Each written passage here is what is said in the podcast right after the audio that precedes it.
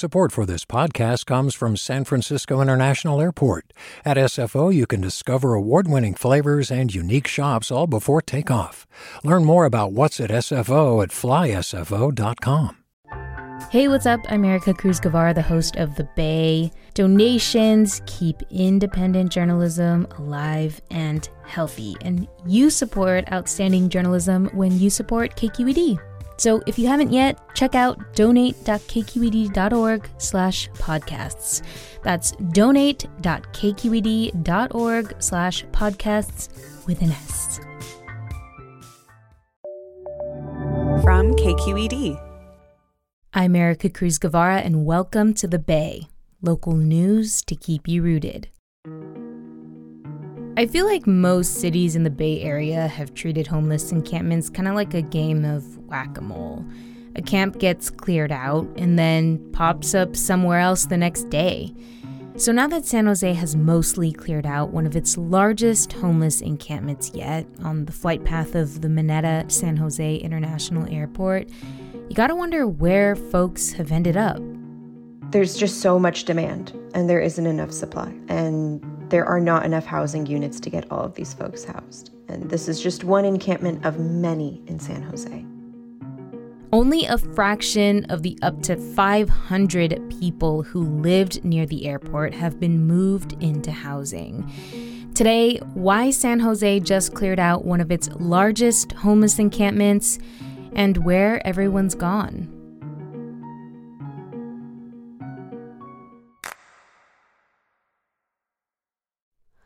Hi, it's Terry Gross, the host of Fresh Air. We bring you in-depth, long-form interviews with actors, directors, musicians, authors, journalists, and more. Listen to our Peabody Award-winning Fresh Air podcast from WHYY and NPR. Hey, it's Glenn Washington from Snap Judgment.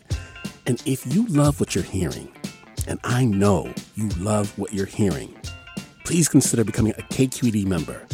Get special access to cool events, behind-the-scenes footage, and so much more. Plus, you'll sleep better at night, knowing you did your part for the community you depend upon. It's in you. Please be in it. Visit donate.kqed.org/podcasts to sign up now. That's podcast. With an S. Thanks.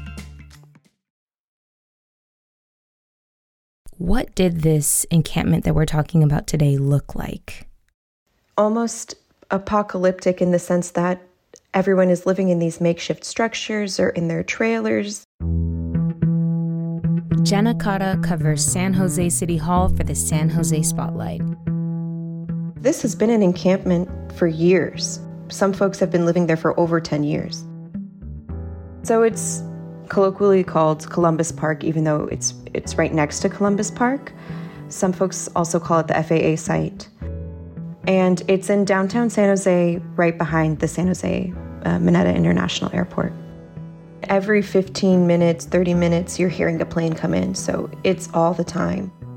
It was a place that you could park for a long time and police wouldn't bother you.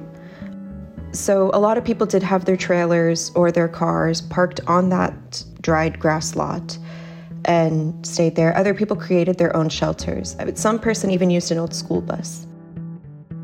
The conditions at the camp were pretty difficult. Earlier this year, the city had removed some of the trash cans and dumpsters that it had around the encampment, and it created this rat infestation that didn't exist there before, and it had gone through everyone's stuff, and the rats were ruthless in eating the wires and cushions of people's cars.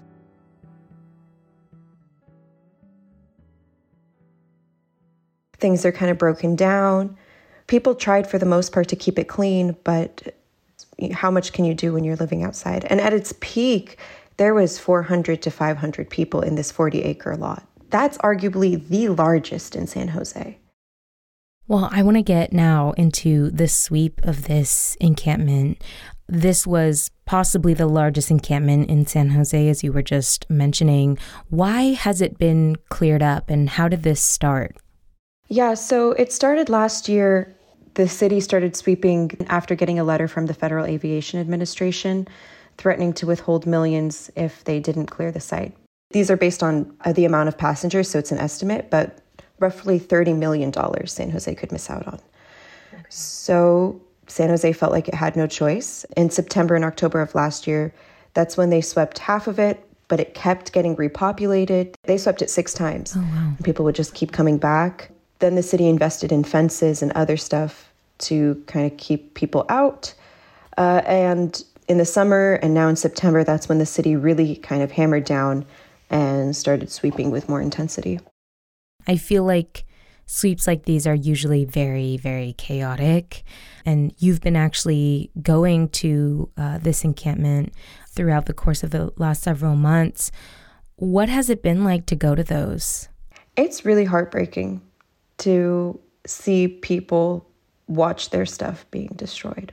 On the first day, I saw a man run in and out of his shelter, trying to get whatever he could and put it in this shopping cart. He got very emotional because the most important thing, which is what he spent most of his money on, his car, was going to be taken by the city because it doesn't start. He can't drive it off of the lot.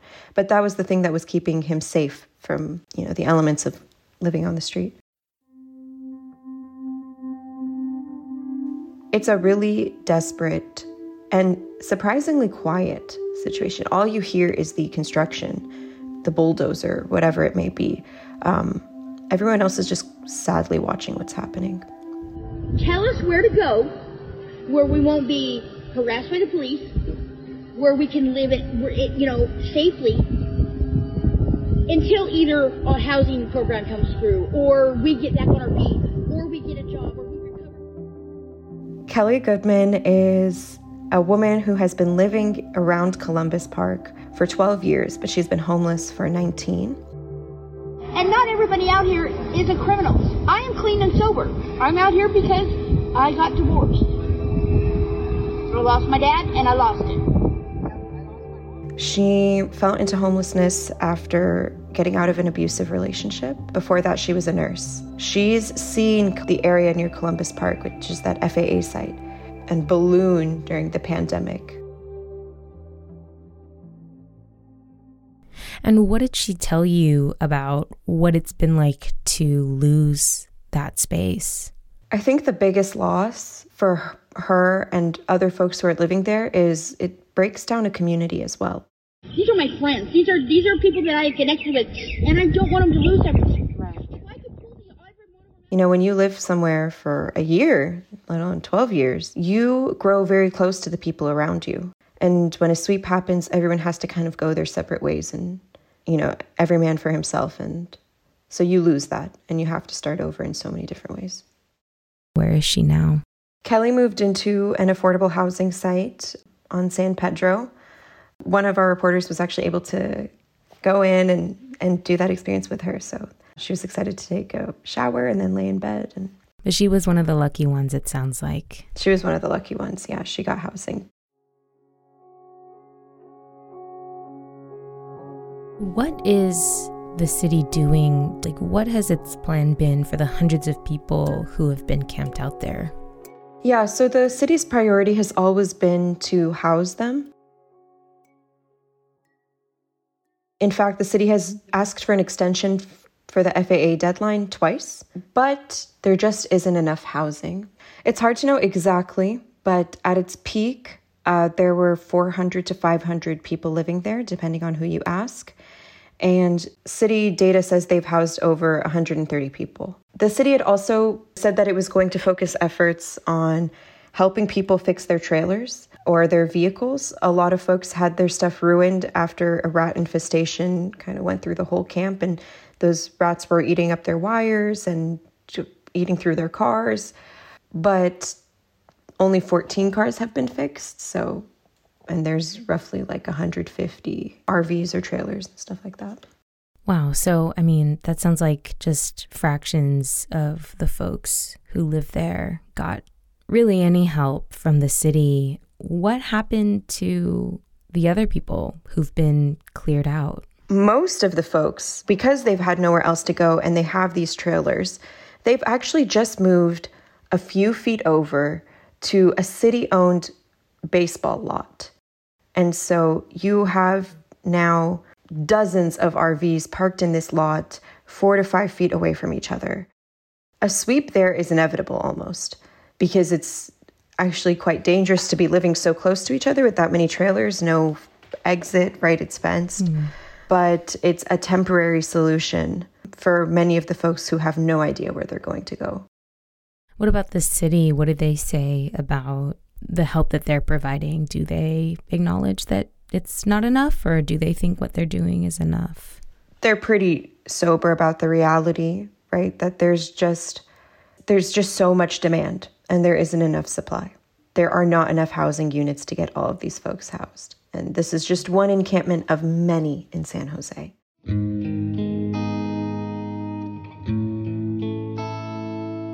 So I want to talk about what's next. The deadline to clear the encampment is September 30.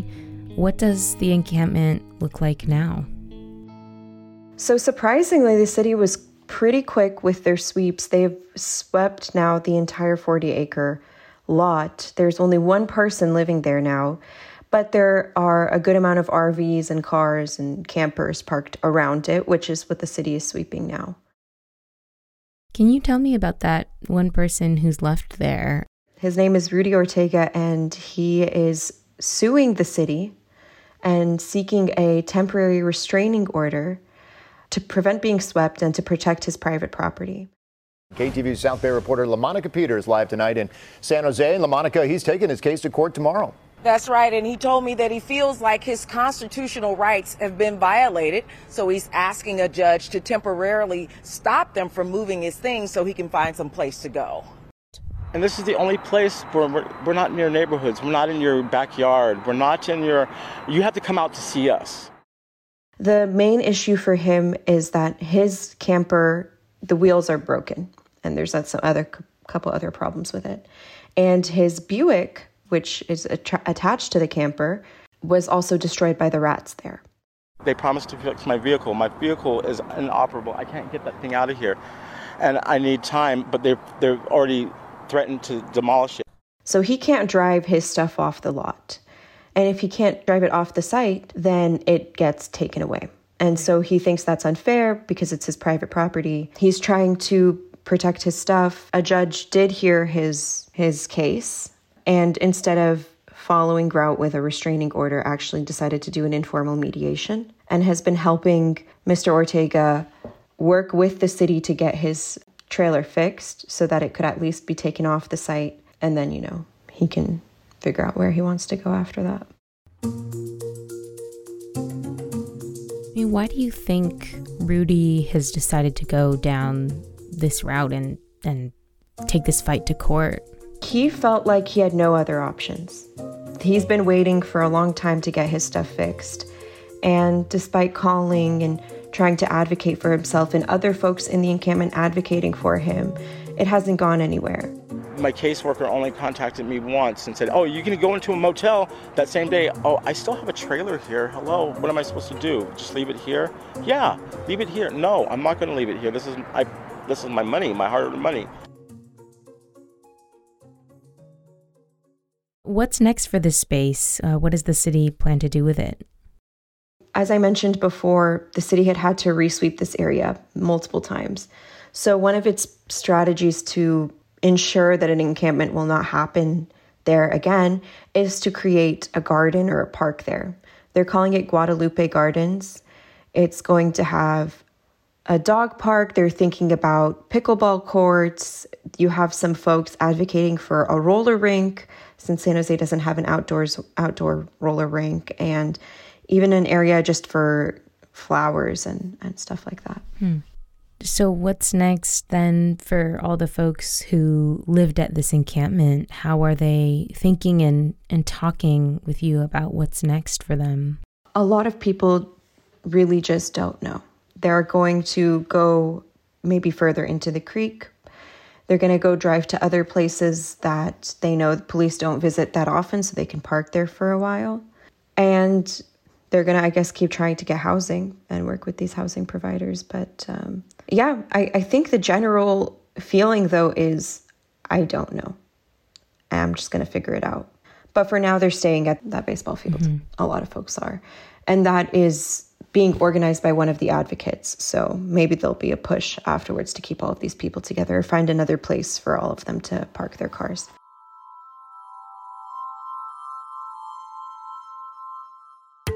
I mean, this was, as we've been talking about, possibly the largest encampment in the Bay Area's largest city. What do you think this story says about the state of our housing and homelessness crisis across the region? I think it highlights that the homelessness issue in our region is continuously growing at such a fast pace that these other efforts that cities are doing, the efforts to put in, interim housing or prefab housing, Project Home Key, it's just not enough. San Jose housed 6,000 people, and homelessness still went up by 11%.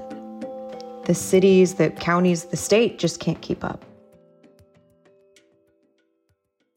It's a deeper problem, I think, than just not enough housing either, right? This is an economic issue. People cannot afford to live here. Well, Jana, thank you so much for sharing your reporting with us. I really appreciate it. Thank you so much for having me. This is a really important issue in San Jose, so it's great to kind of highlight what's going on. That was Jana Kadah, a reporter covering San Jose City Hall for the San Jose Spotlight. To find more of Jana's coverage of San Jose, go follow her on Twitter at JANA_KADAH.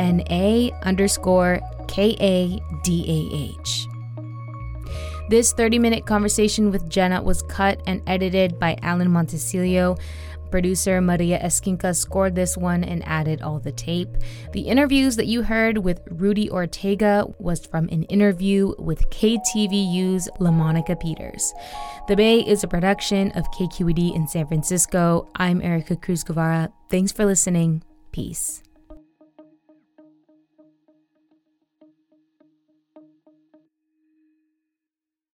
Hi, I'm Sasha Koka, host of the California Report magazine. Every week, we bring you stories about what connects us in the giant, diverse Golden State. Because what happens in California changes the world. I love this place. We were once seen as, the place to be, California. The land of milk and honey. That's where you go to Sunshine State. But we just have challenges right now. KQED's California Report magazine. New episodes drop every Friday, wherever you get your podcasts.